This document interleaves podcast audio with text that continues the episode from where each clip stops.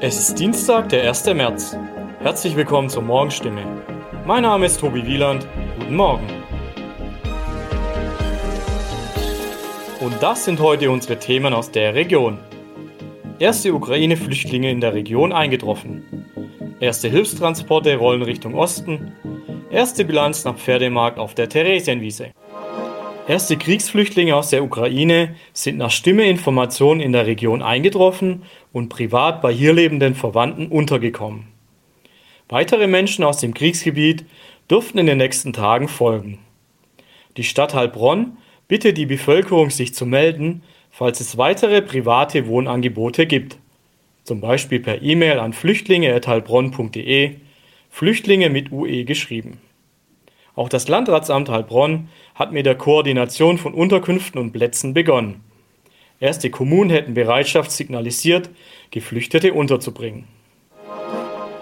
Auch in Hohenlohe laufen die Vorbereitungen zur Aufnahme geflüchteter Menschen aus der Ukraine auf Hochtouren. Und es rollen sogar erste Hilfstransporte Richtung Osten. Neuensteins Bürgermeister Karl Michael Niklas ist mit einigen Mitstreitern in Neuensteins polnische Partnerstadt aufgebrochen. Sie liegt rund 450 Kilometer von der ukrainischen Grenze entfernt. Im Gepäck haben die Neuensteiner Helfer eine erste Hilfslieferung mit Feldbetten, Decken, Hygieneartikel und Stofftieren für die jüngsten Opfer des Krieges. Laut Steffen Schoch, dem Chef von Heilbronn Marketing, waren an den drei Pferdemarkttagen insgesamt 80.000 Menschen auf der Theresienwiese zu Besuch, also gut ein Viertel weniger als am Stammplatz in der Heilbronner Innenstadt. Von dort war der Pferdemarkt in diesem Jahr auf die Theresienwiese umgezogen, weil sich dort die aktuell geltenden Corona-Vorgaben inklusive 3G-Kontrolle besser umsetzen ließen. Vor allem am Sonntagnachmittag herrschte großes Gedränge und große Parkplatznot. Nicht so gut kam zudem der teils geschotterte Untergrund der Theresienwiese an, ein Hindernis für Menschen, die einen Rollator oder Kinderwagen schieben. 20 bis 30 Prozent liege der Umsatz hinter normalen Jahren, hieß es von Kaufleuten, die sich trotzdem freuten. Getreu dem Motto, endlich geht mal wieder was. Der Pferdemarkt dürfte 2023 übrigens wieder in die Innenstadt umziehen. Soweit die Nachrichten aus der Region.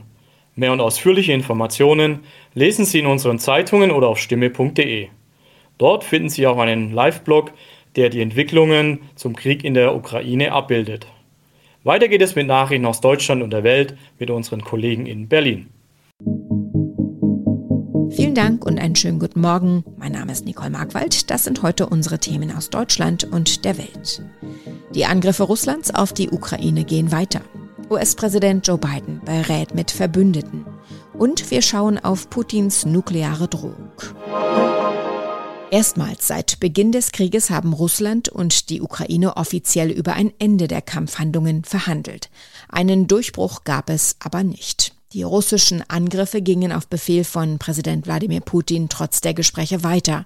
Aus der Hauptstadt Kiew wurden am Abend heftige Explosionen gemeldet. Andreas Stein berichtet aus dem Gebiet Jitomir, westlich von Kiew. Andreas, wo bist du im Moment genau und wie kann man sich die Situation vorstellen, in der du dich befindest? Also wir sind vorgestern aus Kiew äh, rausgefahren ins Gebiet Chitomir und befinden uns jetzt etwa 100 Kilometer von dieser Gebietshauptstadt entfernt. Und wir sind auf einem kleinen Dorf äh, und hier ist alles ruhig. Allerdings haben wir mehrere Kampfflugzeuge gesehen und auch Hubschrauber. Also das ist das, was man hier vom Krieg live am Ende mitbekommt, wenn man jetzt nicht äh, Nachrichten schaut oder Nachrichten liest. Im Netz gibt es immer wieder auch Bilder von leeren Supermärkten. Wie ist die Lage? Werden Lebensmittel schon knapp? Dazu kann ich eigentlich kaum etwas sagen, weil als wir gefahren sind, war recht wenig Verkehr. Das heißt, auch die, die äh, tagsüber waren die, die Kontrollpunkte relativ lax. Also es wurde nur kurz äh, geschaut, wer, wer im Auto sitzt. An den Tankstellen, in denen es Sprit noch gab, waren längere Stangen, aber Geschäfte funktionierten ja, man konnte noch Dinge kaufen und man konnte sogar mit, mit Karte bezahlen. Jetzt hier im Dorf äh, sind viele Flüchtlinge inzwischen eingetroffen. Wir hatten ein, ein Geschäft, ein kurzes Gespräch mit einer Frau, die äh, ursprünglich aus, schon aus Donetsk geflohen ist, 2014 nach Kiew und jetzt von Kiew hierher ins Dorf ihrer Eltern. Und ihr Mann ist jetzt in Kiew und bereitet sich auf die Verteidigung der Stadt vor. Was erlebst du mit den Menschen vor Ort? Wie gehen die mit der aktuellen Lage um? Natürlich sind hier alle, alle Menschen ständig auf der Suche nach neuen Nachrichten, teilen Informationen, was passiert ist, vor allen Dingen halt im Kampfgebiet. In unserer Unterkunft ist halt auch eine Familie, deren Mutter in Hostemel sitzt, immer noch.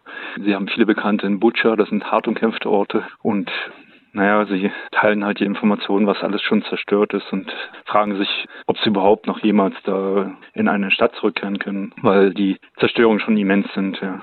Die ersten Friedensverhandlungen sind ohne ein Ergebnis zu Ende gegangen. Hohe Erwartungen hatte es vorab vor allem auf der ukrainischen Seite nicht gegeben. Worauf stellt man sich nun ein? Man erwartet hier keinen schnellen Durchbruch. Eigentlich die Bereitschaft zu Zugeständnissen gibt es keine. Es wird weiter davon ausgegangen, dass die ukrainische Armee weiter standhält und daher werden irgendwelche Ultimaten von Russland sofort eigentlich ausgeschlossen, dass man die irgendwie auch annehmen könnte. Ja. Und nach dem Ende der Verhandlungen gab es dann anscheinend eine ziemlich starke Welle von, von Angriffen und dann nochmal auf, auf Kiew. Bekannte von mir ist in Bilazerkwa südlich von Kiew, wo es auch Raketenangriffe gab. Alle größeren Gebietshauptstädte und auch kleinere Städte haben Luftalarm ausgelöst. Das heißt, die Bevölkerung soll sich unmittelbar in Schutzräume begeben und das versuchen, das Leben zu retten. Die humanitäre Situation in der Ukraine beschäftigt auch weiter den UN-Sicherheitsrat. Am Abend beriet das Gremium zum fünften Mal in nur einer Woche über den Krieg. Gleichzeitig waren Beratungen in der UN-Vollversammlung angesetzt. Am Abend hat US-Präsident Joe Biden außerdem mit Verbündeten und Partnern über die Lage beraten. Tinaik in Washington, US-Präsident Biden hat sich mit seinen Verbündeten kurzgeschlossen. Was kam dabei heraus? Äh, nun, diese Konferenzschalten gibt es ja nun häufiger und äh, das macht auch Sinn. Äh, man will sich abstimmen, man will sich austauschen und dabei geht es vor allem darum, Russland zu isolieren und gemeinsam an einem Strang zu ziehen, sich zu bestärken, die Einigkeit zu bestärken. Bei dieser Schalte nun wurde der Mut der Ukrainer gelobt, wie sie sich zur Wehr setzen und es wurde vereinbart, äh, das Land weiter an allen Fronten zu unterstützen, wirtschaftlich, militärisch und mit humanitärer Hilfe. Es ging auch um die Strafmaßnahmen gegen Russland und äh, die Bemühungen, dabei gleichzeitig die globale Wirtschaft zu sichern und die Energiepreise global im Rahmen zu halten. Wie stufen denn die USA die nuklearen Drohungen von Putin ein? Das wird hier erstmal beobachtet. Viele Experten hier sehen das ein bisschen als politisches Theater und Drama, um Angst zu machen. Äh, die USA schrauben ihre Alarmstufe erstmal nicht hoch, aber das Pentagon versichert, man analysiere die Lage quasi stündlich und beobachte sehr genau, ob Putin seinen Drohungen konkrete Schritte folgen lässt. Die Reaktion hier kann sich also jederzeit ändern, aber im Moment setzt man auf Entspannungssignale, um nicht alles noch weiter anzuheizen. Wie sieht es bei den Vereinten Nationen aus inmitten dieser Krise? Da passiert im Moment viel in New York. Äh, die UN-Vollversammlung tagt bei einer ihrer ganz seltenen Dringlichkeitssitzungen und da sind so viele Redner auf dem Terminplan. Das kann bis Mitte der Woche oder länger dauern, bis sie zum Abschluss kommt mit einer Resolutionsabstimmung dann. Die UN wollen die humanitäre Hilfe aufstocken in der Ukraine. Die Vereinten Nationen bereiten sich darauf vor, bis zu vier Millionen Flüchtlinge zu versorgen. Der Vertreter der Ukraine im UN-Sicherheitsrat beschuldigte Russland bei der Tagung der Kriegsverbrechen. Und wir bleiben weiter beim Thema, denn die Anweisung von Russlands Präsident Wladimir Putin, die Abschreckungswaffen der Atommacht in besondere Alarmbereitschaft versetzen zu lassen, wurde von vielen als klare Drohung empfunden. Wie ist Putins Ankündigung zu verstehen? Darüber sprechen wir jetzt mit Joachim Weber. Er ist Sicherheitsexperte für internationale Politik an den Unis Kiel und Bonn. Herr Weber, ist Putins Atomalarmbereitschaft aus Ihrer Sicht nur Drohgebärde? Ja, aus meiner Sicht in der Tat Drohgebärde. Putin steht mit dem Rücken zur Wand. Er hat sich selbst in diese Position manövriert. Seine Offensive stockt. Es läuft alles nicht so, wie er sich das gedacht hatte. Eine kurze, knackige Unterwerfung der Ukraine und dann sei alles wieder gut. Stattdessen unterstützt die gesamte Welt, bei weitem ja nicht nur die EU, ähm, die Ukraine. Sie unterstützt sie auf, auf allen Gebieten und Sektoren, äh, politisch, wirtschaftlich, auch militärisch jetzt. Das äh, ist schwierig für Putin, tut ihm weh und nun legt er nach. Aber ist dieses Manöver dann nicht sehr durchschaubar und soll uns einfach nur Angst machen? Ja, leichtfertig es nehmen sozusagen würde ich es nicht. Die Drohgebärde hat ja einen, einen wahren Kern und das ist die Drohung. Und das ist ein, ein ziemlich dicker Knüppel. Den echten Politprofis wird er damit einen begrenzten Schrecken einjagen, wiewohl man es dennoch ernst nehmen sollte. Aber es zielt vor allen Dingen auf die Öffentlichkeit. Die Menschen sollen Angst bekommen. Die Menschen haben auch Angst teilweise. Das merke ich aus ganz vielen Gesprächen, Anfragen, Rückmeldungen, die auch bei mir auflaufen und bei vielen anderen Stellen mehr. Schauen wir doch mal drauf.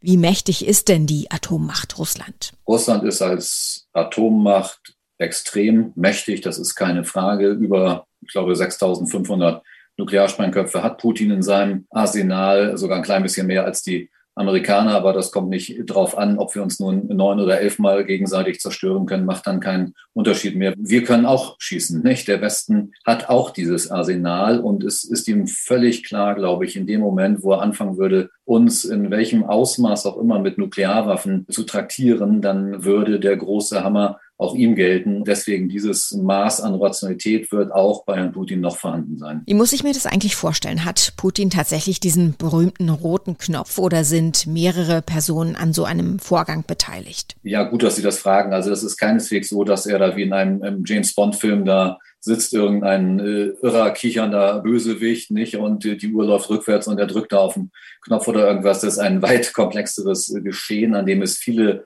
Beteiligte gibt. Ich fürchte zwar, dass er so die oberste Entscheidungsebene so unter seiner Kontrolle hat, dass ich da gar nicht mehr sicher bin, ob irgendeiner sagen würde, das mache ich nicht. Aber auf jeden Fall, es ist ein, ein komplexes Geschehen mit vielen Beteiligten, die Freigaben dieser Codes und so weiter, ein, ein ganz formalisiertes Verfahren. Aber am Ende des Tages ist Putin der politische Entscheider.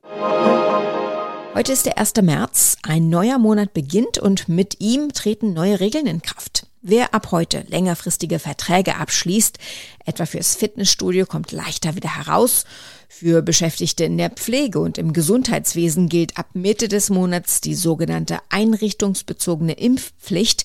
Ansonsten wird im März aber kräftig gelockert. Bald dürfen ungeimpfte mit einem negativen Test wieder in Hotels und Restaurants und ab dem 20. fallen dann die meisten Corona-Regeln weg. Thomas Thonfeld in Berlin.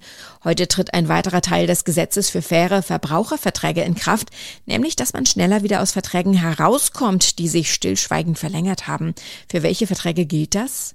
Also das gilt ab heute zum Beispiel für Verträge mit Streamingdiensten, für regelmäßige Warenlieferungen und Dienstleistungen, für Zeitungsabos oder auch Fitnessstudios. Wenn man also die Kündigung verpennt hat und der Vertrag sich dann stillschweigend meist ja um ein Jahr verlängert hat, dann kann man das jetzt jederzeit wieder kündigen mit einer Frist von vier Wochen. Deutlich besser also als bisher, als man keine Chance hatte, aus solchen Verträgen schnell wieder rauszukommen. Die Regelung gilt aber nur für die Verträge, die ab jetzt geschlossen werden, nicht für Altverträge. Dann schauen wir mal auf die Corona-Regelungen, die werden schrittweise gelockert jetzt im März. Es geht los, dass man sich wieder treffen darf ohne Begrenzung.